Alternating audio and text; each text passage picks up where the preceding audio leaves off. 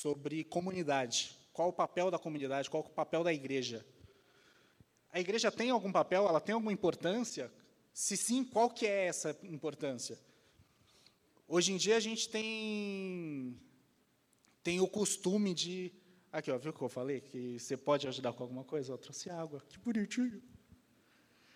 O hoje em dia a gente, hoje em dia não, desde que eu era adolescente, a gente tem muito aquela ideia de vamos fazer evangelismo. Vamos fazer evangelismo e o evangelismo se limita a Jesus te ama e ponto, acabou. Você some e vai embora. E aquela pessoa que recebe aquela mensagem fica como? Pô, Jesus me ama. Quem é Jesus? Tipo, ela não sabe o que é isso. Durante muito tempo da minha vida eu tive banda e a gente saía para trocar em vários lugares.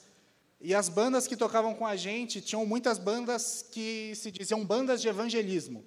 E elas iam para vários lugares, os piores possíveis aos melhores possíveis, e falavam de Jesus para as pessoas e nunca mais voltavam naquele lugar.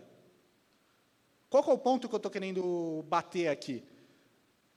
Essas pessoas ouviam falar da mensagem de Jesus, elas ouviam que Jesus era maravilhoso, elas ouviam que Jesus é poderoso para mudar a vida delas. E a mensagem acabava por aí. Elas não sabiam quem era Jesus, elas não sabiam por que, que a vida delas precisava mudar. Elas não sabiam de mais nada.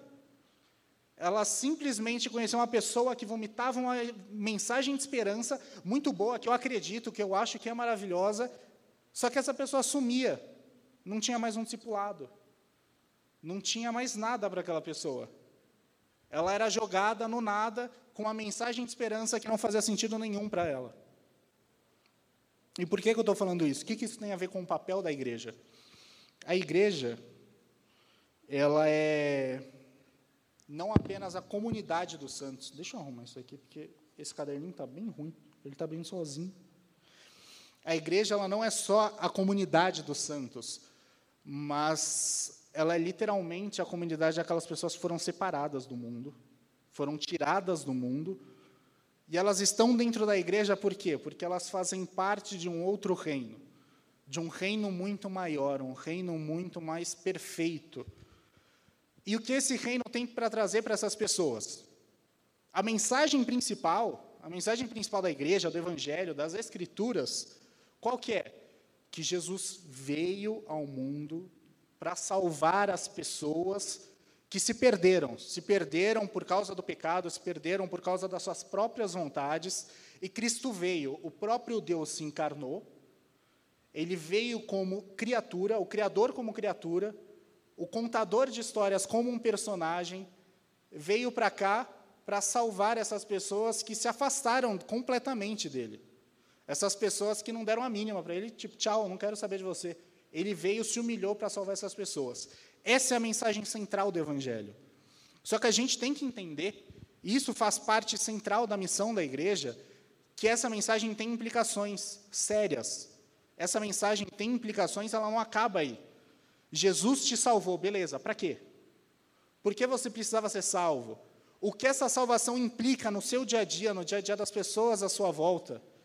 E é isso que eu quero falar um pouco com vocês hoje. Não sei se tem alguém anotando, se tiver, tem três pontos.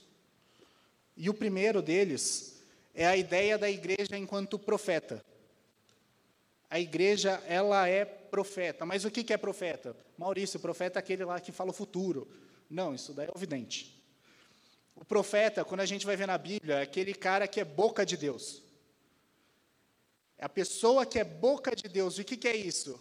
Ela não fala. Ela não fala por si só. É Deus que fala através dela. É Deus falando através dela. É quando Deus tem uma mensagem para o seu povo, seu povo precisa ouvir algo e ele não está ouvindo, ele está surdo para Deus. Então Deus ia, enviava um profeta, e esse profeta era a boca de Deus para o mundo, era a boca de Deus para o povo que não era de Deus. Para falar, vocês devem andar neste caminho, senão isso aqui vai acontecer. Não é que ele dizia o futuro para as pessoas, mas ele dizia o óbvio: se você ficar pisando no espinho, seu pé vai sangrar. Então sai daí. Se você ficar pulando na água e afundar sem subir para pegar ar, você vai morrer. Ele não falava o futuro, ele falava o óbvio. Esse é o papel do profeta. E esse é o, o papel principal da igreja hoje. Hoje em dia, nós não temos, igual no Antigo Testamento, um profeta. Nós não temos aquele profeta. Nós temos o profeta essencial que é Cristo. E nós, enquanto corpo de Cristo e ele o cabeça, todos somos profetas. A igreja de Cristo, essa comunidade dos santos, dos separados, essa, esses são os profetas do mundo. E por que eles são os profetas? Porque eles devem anunciar e denunciar aquilo que há de errado, aquilo que há de errado no mundo. E muitas vezes, hoje em dia, mais ainda, denunciar aquilo que há de errado com a igreja. E não aquela igreja, essa igreja, com a gente. A partir do momento que nós estamos no corpo de Cristo, não há várias igrejas, há uma só igreja. Então, se aquela igreja lá do outro canto do país fez alguma coisa que está errada, a culpa é minha também. A culpa é de vocês também. Porque nós somos um corpo. Se eu cair ou tropeçar, a culpa não é do meu pé. O meu pé vai sofrer, todo o meu corpo vai sofrer junto. Se eu quebrar o meu pé, todo o meu corpo sofre junto. Então, se um cara lá na igreja de não sei onde fizer alguma coisa que está errada, a culpa é toda nossa. A culpa é dele, a culpa é daquela comunidade, a culpa é da comunidade daqui também, que às vezes não tem nem contato com eles. Por isso que é importante que a igreja seja profeta, de anunciar a verdade, e quando a gente anuncia a verdade, necessariamente, é automático, não tem como, você não precisa falar disso. Mas quando você anuncia a verdade, você expõe o que é a mentira. Se Cristo é a verdade, se o Rei dos Reis é a verdade, então todos os outros são mentirosos. Se aquilo que a Bíblia diz é verdade, se aquilo que a igreja, estendida durante os séculos, diz é verdade, então todo o resto é mentira. E o papel da igreja é justamente esse: é de vir e falar. Existe uma verdade muito maior do que nós, e essa verdade possui preceitos éticos. Uma forma de você agir na sociedade. Existem coisas que não precisa o governo vir te falar que você não pode fazer, a Bíblia já está falando. Você não precisa ficar com medo, putz, se eu fizer isso eu vou ser preso. Não, se você fizer isso, você vai desagradar a Deus. Meu Deus do céu, se eu, eu vou virar político para ajudar os outros. Nossa, eu vou ser isso daí. Eu vou seguir essa carreira. Daí você vai lá e começa, pega um dinheiro aqui, pega o um dinheiro ali. Mas você está com medo ainda, você é temeroso. Você não precisa temer isso porque você vai ser preso um dia. Provavelmente você pode até não ser preso. Você tem que temer isso porque você teme a Deus. O nosso temor maior deve ser Deus. E a nossa vida deve expor essa verdade. Nós devemos ser profetas. A igreja de Deus é profeta não apenas naquilo que ela fala, mas nas suas atitudes. A atitude da igreja, a atitude do povo de Deus é uma atitude profética. A nossa vida deve ser uma vida profética. Uma vida de anunciar a verdade. E nisso a gente chega no nosso segundo ponto, o nosso segundo ponto da igreja enquanto testemunha. E é muito interessante a gente parar para pensar que a igreja é uma testemunha, porque logo em Atos, o livro de Atos, depois que Jesus morreu, foi crucificado, ressuscitou, andou com seus discípulos, no livro de Atos, onde desce o Espírito Santo e unifica toda a igreja novamente, nós vemos que os discípulos começam a se apresentar como o, o, as testemunhas, os pequenos cristos.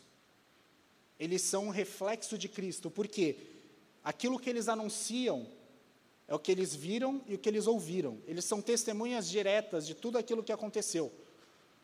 Maurício, eu não vivi lá, eu não conheci Jesus em carne e osso, não conheci nenhum dos apóstolos, como eu vou ser uma testemunha?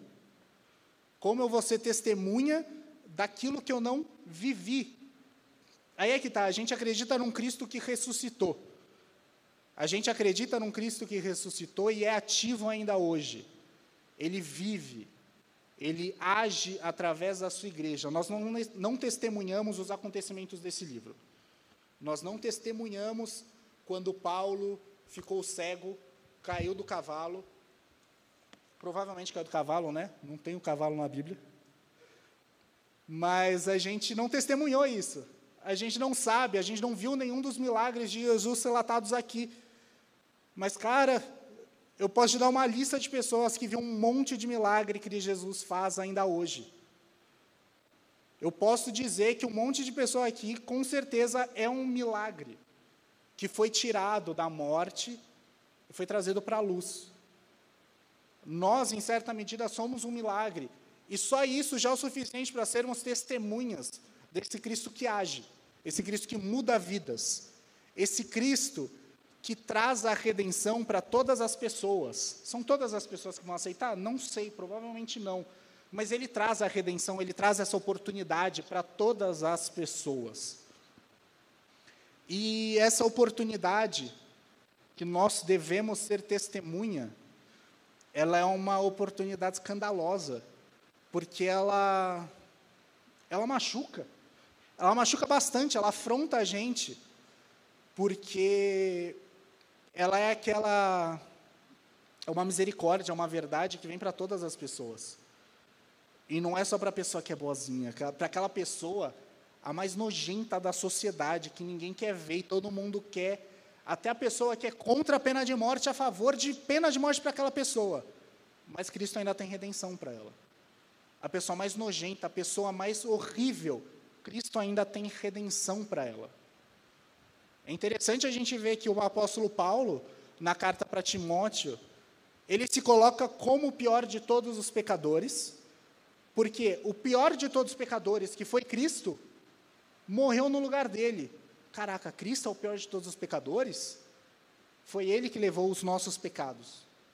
E não foi o meu, o seu, o seu, o seu pecado.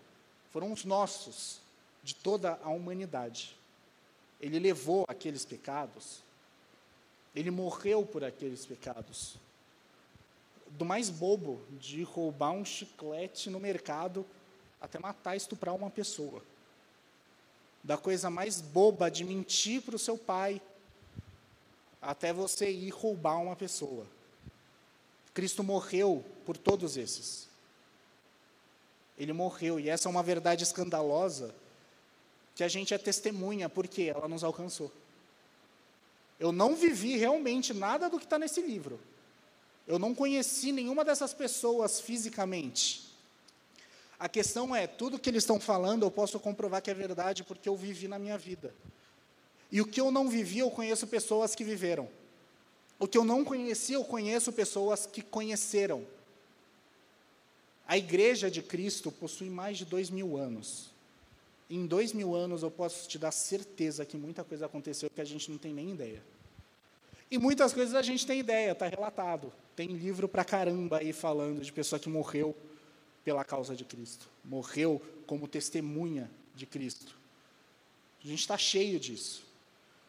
E a gente tem que ir atrás. A gente tem que ir atrás disso para conhecer as outras testemunhas e poder ser uma fiel testemunha de Cristo. Nós, enquanto igreja, temos esse papel de ser o exemplo do mundo, um exemplo pro mundo. Tudo aquilo que o mundo fala, meu Deus do céu, ia ser maravilhoso uma sociedade assim. A igreja já é essa sociedade. A igreja ela é uma sociedade dentro de outra. A igreja ela nada mais é do que o reflexo da Nova Jerusalém na terra. Quando a gente vai ler lá em Apocalipse que um dia vai descer uma cidade dos céus e ela vai ser a cidade dos santos, onde Cristo vai governar, a Trindade vai estar lá no meio. Que coisa maravilhosa. A gente não precisa esperar para viver isso, a gente já é um reflexo disso. A gente já tem esse Cristo aqui com a gente, essa Trindade aqui perfeita habitando entre nós. A gente já é um reflexo do já, mas ainda não. Vai chegar esse dia, ele ainda não chegou. Enquanto ele não chega, vem cá que eu te mostro como que é. Essa igreja que é testemunha de Cristo e da verdade é um exemplo de como viver corretamente para o mundo. Por isso que a gente também é profeta. Por isso que a igreja, enquanto profeta, que tem que denunciar o mundo, porque nós conhecemos uma verdade e sabemos como vivê-la. A gente pode não conseguir. A gente pode não conseguir, tem muita dificuldade às vezes de viver essa verdade. Mas a gente sabe o caminho que a gente tem que seguir. A gente sabe exatamente o caminho que a gente tem que ir. A gente sabe o que a gente tem que fazer. A gente às vezes não consegue. Cristo ajuda a gente pela graça, o Espírito Santo nos capacita, mas ainda assim é muito difícil. A gente não consegue, é por isso que a gente é apenas um reflexo. Quando você vai lá, se para no banheiro, você olha para o espelho, você vê o seu rosto perfeitamente, mas você não se vê de modo perfeito. Você não consegue ver a sua, a sua nuca, por exemplo. Você não consegue ver as suas costas. Vai precisar que alguém ponha um espelho, tire uma foto. Você não se vê na sua totalidade. Você só vê o seu reflexo. E a mesma coisa quando o mundo olha para a igreja, ou pelo menos deveria ser isso que o mundo deveria olhar para a gente. Olhar e ver um reflexo de como esse mundo deveria ser. A igreja não é simplesmente um lugar onde a gente se encontra para ouvir a palavra de Deus. É um lugar onde a gente se encontra para cultuar a Deus e ser ferido pela palavra. Essa palavra deve nos ferir para que a gente cada vez mais seja moldado à imagem de Cristo. E as pessoas olhem para cá e vejam não vários adolescentes, vários jovens, vários adultos, mas vejam um só Cristo. A importância de sermos realmente esse corpo. Nós somos esse corpo porque nós somos o reflexo de Cristo. O terceiro ponto aqui é a ideia da igreja enquanto proclamadora. A igreja enquanto anúncio, que traz as boas novas. Eu falei agora no comecinho que a mensagem principal, que geralmente quando as pessoas vão fazer evangelismo é Jesus te ama, morreu por você. Essas são as boas novas. Sim, só que elas, como eu já disse, elas têm implicações. Que boas novas são essas? Jesus, quando estava lá no Sermão da Montanha, ele começou a ditar várias, vamos dizer assim, regras, mas falar diversas coisas que são a atitude esperada daqueles que o seguem. A atitude, a atitude a gente pode dizer isso, eu não queria usar essa palavra, mas atitude política também. Como você vai agir diante da sociedade? Como você vai encarar a política? Como você vai encarar as artes? Essas boas novas que trazem novidade de vida, não trazem novidade de vida apenas para uma área da sua vida. Não é novidade de vida, poxa, que legal, agora eu sou crente, não posso mais fazer nada, não posso pecar, não posso fazer nada na minha vida. Não. Você é crente, você está no mundo. Nós somos feitos para outro mundo.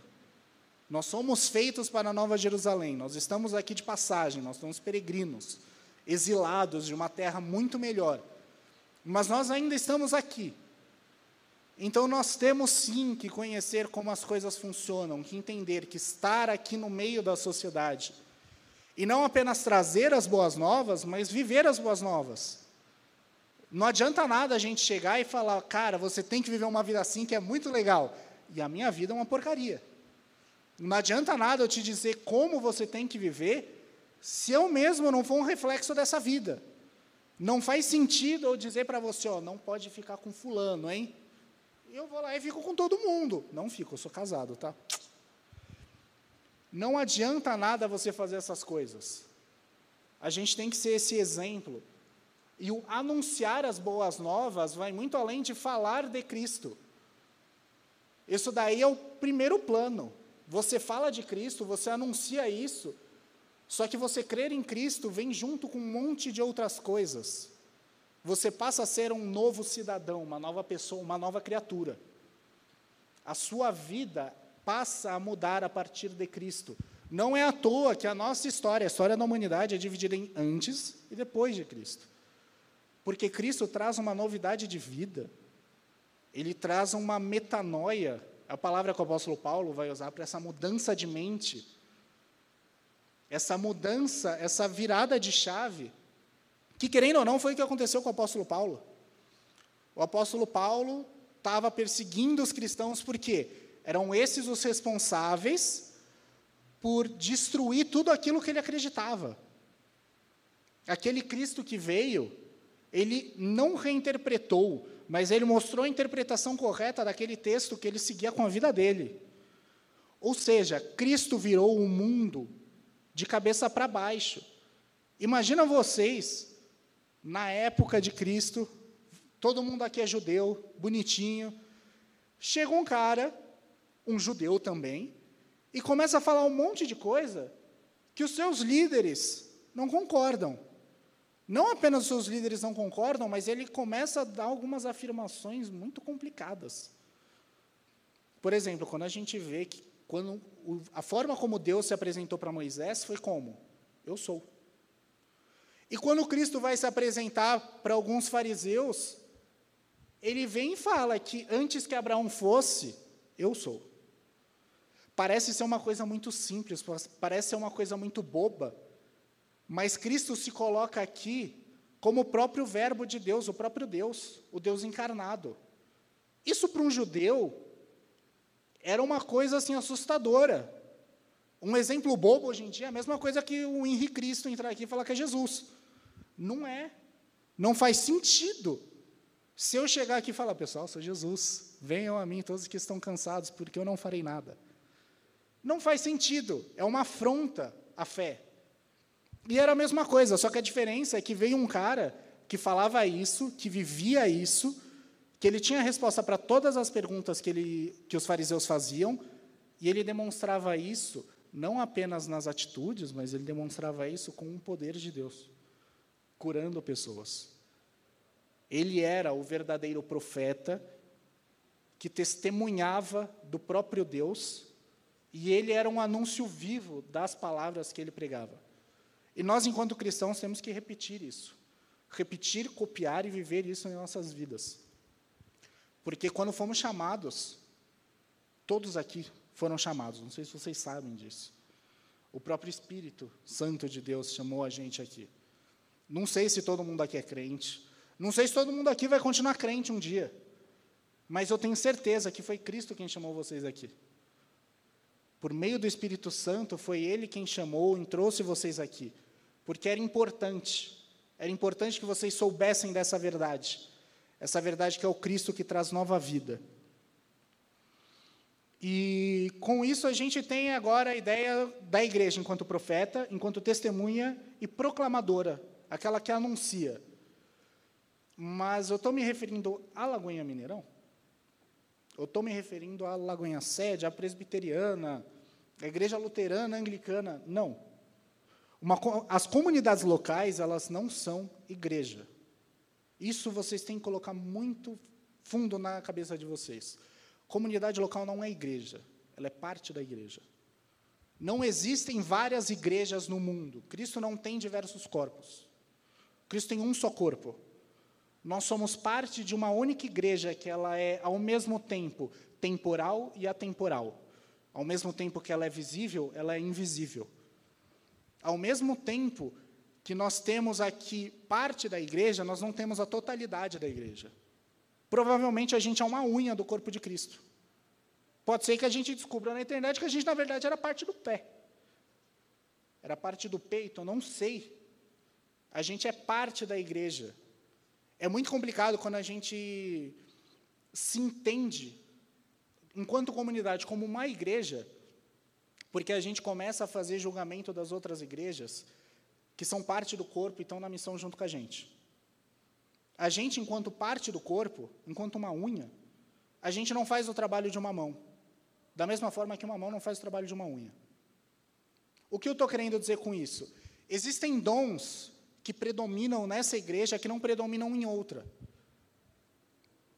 Algumas igrejas têm um trabalho muito forte com justiça social. Elas vão para as pessoas de comunidades carentes, vão para pessoas moradores de rua. Isso daí todo mundo pode fazer? Até certo ponto, sim. Até certo ponto, sim. Todo mundo consegue fazer isso. Só que o estar tá lá o dia a dia, você estar tá lá e saber conversar, saber como conversar, saber como chegar, não é todo mundo consegue. Da mesma forma que não é todo mundo que vai conseguir ir para uma faculdade, para uma universidade, e trocar ideia com aquele pessoal. Chegar, vai falar de Jesus para um cara que é doutorando em filosofia. Com certeza ele vai fazer você sair de lá com dúvida da sua fé. Você pega o cara que ele é ótimo em serviço com o pessoal de é, situação de rua. Se ele for falar com, com o doutorado em filosofia, provavelmente ele não vai sair com a fé abalada. mas com certeza não vai ter fruto nenhum aquela conversa. Por quê? Ele não sabe como falar com aquela pessoa. Isso não é um demérito. Não é um demérito, não é um problema. O que isso é? É uma particularidade. Ele é uma parte do corpo. Nós somos uma parte do corpo. Por isso nós temos que entender quem somos, para que Cristo nos chamou. Isso individualmente enquanto comunidade. Porque esse é o papel central da igreja. O papel da igreja não é ter uma só igreja, às vezes uma igreja pequena, e ter várias áreas de atuação e fazer igual um pato, faz tudo e não faz nada direito. A gente tem que fazer as coisas de forma correta. E para isso a gente precisa ter intimidade enquanto igreja, e precisa ter intimidade com a própria palavra de Deus, com o próprio Cristo. Se a gente não tiver essa intimidade, se a gente não tiver esse conhecimento, essa proximidade com a verdade, a gente não vai saber quem a gente é. Quem a gente é no corpo, qual é o nosso lugar no corpo. Por aí afora as pessoas ficam, qual é o meu lugar no mundo? Para que, que eu sirvo? Para que, que eu existo? A gente sabe para que, que a gente serve. A gente sabe para que, que a gente existe. A gente é feitura de Deus, a gente é criatura dele. A gente foi feito para adorar Ele e para ter uma vida maravilhosa. A gente foi feito para gozar Ele para sempre, na eternidade. É para isso que a gente foi feito. Mas, como eu já disse antes, a gente foi feito para a eternidade, mas a gente ainda não está lá, a gente está aqui. Estando aqui, a gente tem que saber o que, que a gente precisa fazer. Senhor, eis-me aqui. Eis-me aqui, o que, que você quer de mim? Eu não ia comentar sobre isso, é que eu falei isso agora, eu lembrei. Esse eis-me aqui, Senhor, eis-me aqui, que a gente usa de Isaías 6, geralmente a gente só usa essa parte, a gente esquece de usar o resto do, do capítulo. Porque para onde Isaías foi enviado, ninguém vai querer ir. Isaías fala claramente: Senhor, eis-me aqui, envia-me a mim. Aí Deus, você quer? Beleza, vamos lá. Eu vou enviar para um lugar que você vai falar e ninguém vai te ouvir. Eu vou te enviar para um lugar que ninguém faz nada do que eu peço. Eu vou te enviar para um lugar de idólatras. É para lá que eu vou te enviar. Você quer ir? Isaías vai. A gente está disposto a isso? A gente está disposto a falar, Senhor, qual é o meu lugar no corpo? Para que, que eu sirvo aqui? Para que, que o Senhor me tirou das trevas para a luz? Para ficar aqui mofando dentro da igreja? Não foi isso. Talvez Jesus te chamou para você passar na faculdade lá na Inglaterra, estudar para caramba e conseguir voltar para falar com os caras aqui. Talvez Jesus te chamou para você ter uma barraquinha de pastel, só que nessa barraquinha de pastel você vai conviver com diversas pessoas da comunidade. Talvez Jesus te salvou para ter uma vida normal, e nesta vida normal você ser reflexo do reino de Deus nas suas atitudes. Eu não sei para que Jesus te chamou. Eu sei que ele te salvou e ele te chamou para alguma coisa. A única coisa que eu consigo te afirmar é isso. Ele te salvou.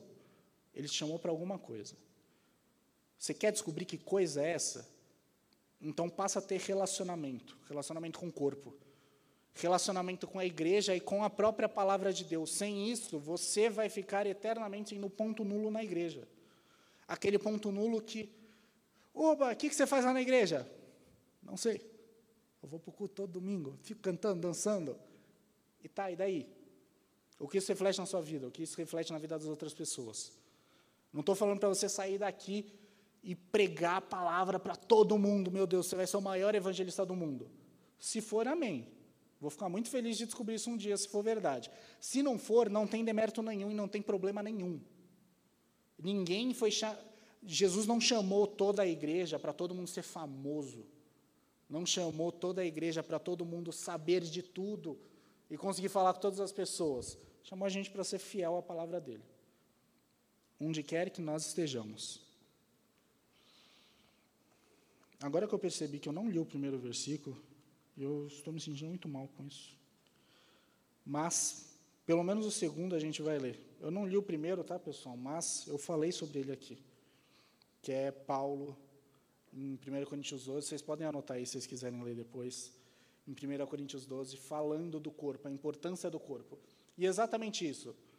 Se todo o corpo fosse mão, se o meu corpo inteiro fosse uma mão, eu seria uma deformidade, não um corpo saudável. Se o meu corpo inteiro fosse pé, eu seria uma deformidade e não um corpo saudável.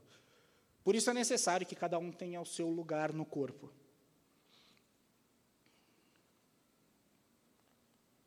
Paulo fala em 1 Coríntios 7, 20, para que cada um permaneça na vocação em que foi chamado.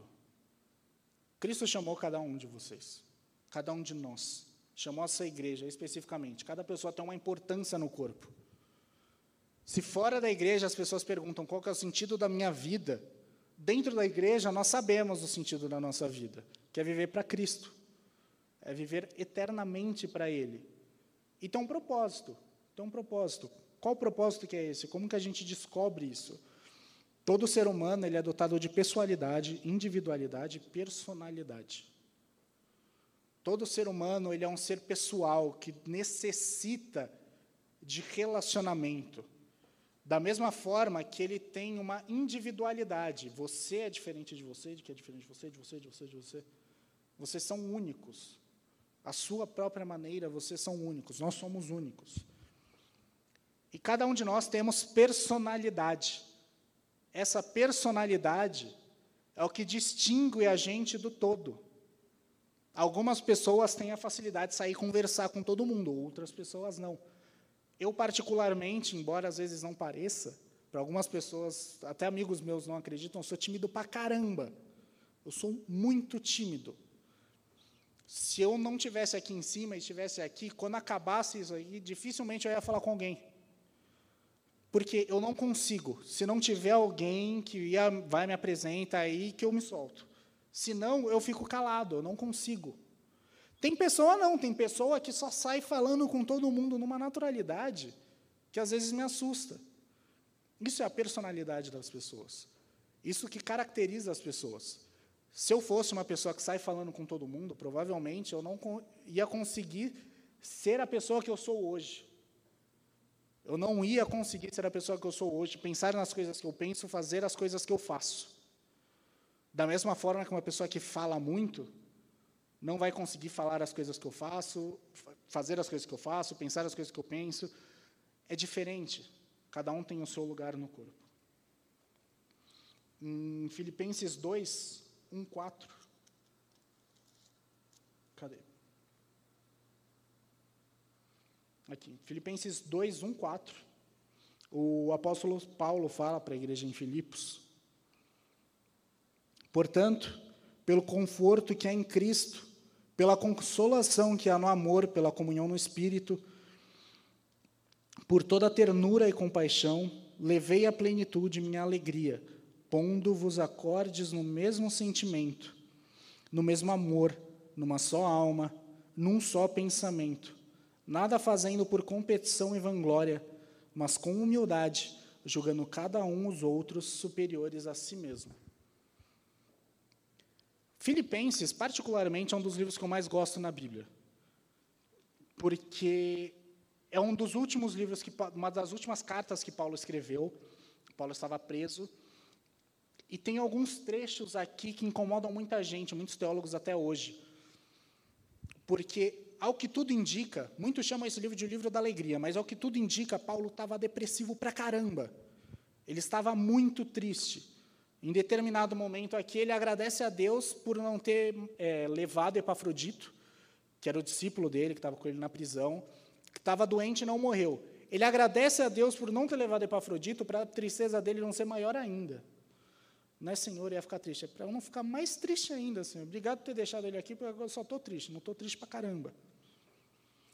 E na mesma carta ele fala para a igreja: alegrem-se. Mais uma vez eu digo: alegrem-se, alegrem-se nas tribulações. E esse é um dos motivos de eu gostar dessa carta, porque Paulo ele mostra como de fato é a ética cristã no nosso dia a dia. Quando ele fala aqui, considerem-se uns aos outros. Perdão, deixa eu ler certinho aqui para não falar besteira e virar herege julgando cada um aos outros superiores a si mesmos. Paulo literalmente fala: você é bom para caramba em alguma coisa? Só que se fulaninho vir, exalta o fulaninho. Ele pode ser pior do que você. Só que, cara, o papel do cristão é ser capacho. Isso é muito difícil falar. Isso é muito complicado falar. Mas o papel do cristão é servir. O papel do cristão é sempre servir. Servir você, você, você, você, você, todos que estão aqui dentro, todos que frequentam essa igreja, todos que estão lá fora. Como você vai servir? Eu não sei. Deus te chamou para alguma coisa. Deus tem um propósito na sua vida, assim como Ele tem na minha vida. Deus tem um propósito, Ele tem uma razão de ser. Ele não te trouxe à existência por motivo nenhum. Você não é um estorvo no mundo, você não é um, um coágulo que brotou aí. As coisas têm sentido, sua vida tem sentido, a vida na igreja tem mais sentido ainda. E esse é o nosso papel, esse é o papel da igreja. O papel da igreja de entendermos o nosso relacionamento com Deus e, a partir desse relacionamento com Deus, com Cristo, com a verdade, sermos os profetas que vão no mundo e falam: Isso está errado, eu não concordo, eu não vou fazer. Como já aconteceu em diversos lugares. A gente vai na Segunda Guerra, durante a Segunda Guerra Mundial, um teólogo muito famoso, Dietrich Bonhoeffer. Ele era pastor na Alemanha, na igreja luterana, e a igreja luterana aceitou a cláusula nazista. Mas ele negou. Ele e diversas outras pessoas negaram essa cláusula. Falaram, a gente não vai aceitar o nazismo. Eles se submeteram, muito interessante isso, eles se submeteram a tudo que as autoridades falavam. Tipo, tem que fazer isso? Não, a economia é assim, assim, beleza, a gente faz. Tem que sair na rua assim, assim, assado, beleza, a gente faz. A igreja tem que falar assim, não. Porque a igreja não obedece aos poderes desse mundo. A igreja obedece a Deus. A partir do momento que as coisas começam a convergir para calar a igreja, a igreja fala: não. Essa igreja, enquanto profeta, Dietrich Bonhoeffer morreu num campo de concentração, justamente porque ele estava fazendo tudo aquilo que o Estado queria que ele não fizesse. A gente pode chegar até em exemplos mais recentes, pegar o Martin Luther King. Esse daí é mais fácil todo mundo conhecer. Ele literalmente ele foi contra o Estado por coisas bobas, por negros poderem viver normalmente.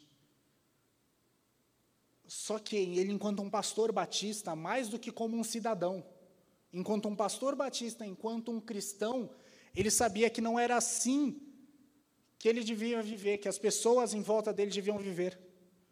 Ele sabe que existe, ele sabia que existe uma verdade e essa verdade muda a forma como a gente enxerga as coisas. E por isso ele foi um profeta de anunciar aquilo que Deus fala, que em Cristo nós somos um que em Cristo não há mais grego, não há mais judeu, não há mais branco, não há mais negro, não há homem, não há mulher. Em Cristo somos um em Cristo. Todos somos um em Cristo. É por isso que a igreja é também um testemunho. Ela é um testemunho porque ela vive isso para o mundo. Ela é o exemplo dessa profecia. A gente aponta que o mundo está errado, mas a gente vive, a gente mostra como o mundo deveria viver a gente proclama, a partir da nossa vida, esse anúncio, essas boas novas.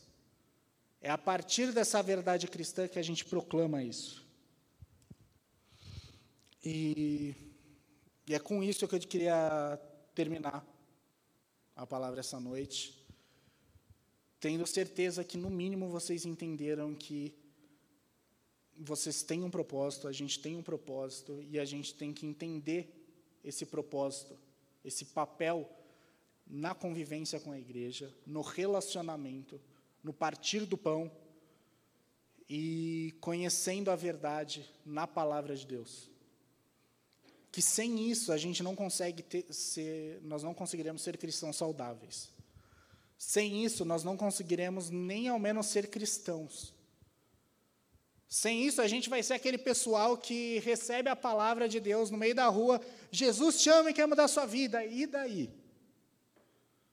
Sem essa vivência, sem esse discipulado, sem essa comunhão, sem esse dia a dia, a gente não vai desenvolver essa salvação, esse conhecimento, essa noção de quem Deus é em nós e o que Ele quer fazer através de nós. Bom, é isso. É, eu espero que de tudo que eu tenha falado, pelo menos isso tenha fixado para vocês. Porque isso é mais, não é a palavra central do Evangelho, mas é parte essencial do desenvolvimento dele. Que sem isso, sem esse desenvolvimento, não tem uma vida cristã saudável. Sem esse desenvolvimento, não tem vida cristã de jeito nenhum.